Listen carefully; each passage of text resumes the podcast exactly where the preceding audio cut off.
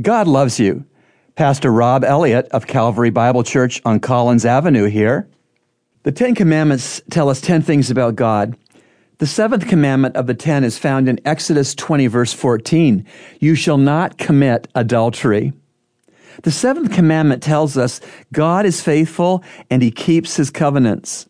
Adultery is unlawful, sexual interest and or expression with someone who is not your spouse. Adultery breaks the marriage covenant, which was made first and foremost before God, secondly, before each other as marrieds, and then thirdly, before all of the guests at the wedding who were witnesses.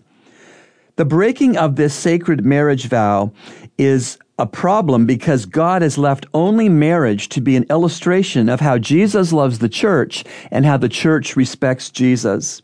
Jesus raised the bar in the definition of adultery in Matthew 5, 27 and 28. Jesus' words, You have heard that it was said, You shall not commit adultery, but I say to you that everyone who looks on a woman to lust after her has committed adultery with her already in his heart.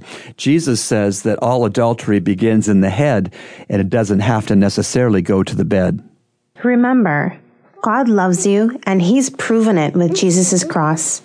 Today's Two Minutes of Hope from Heaven has been brought to you by Calvary Bible Church's Christian Counseling Center, located at 58 on Collins Avenue. To reach the center, call us at 323 7000.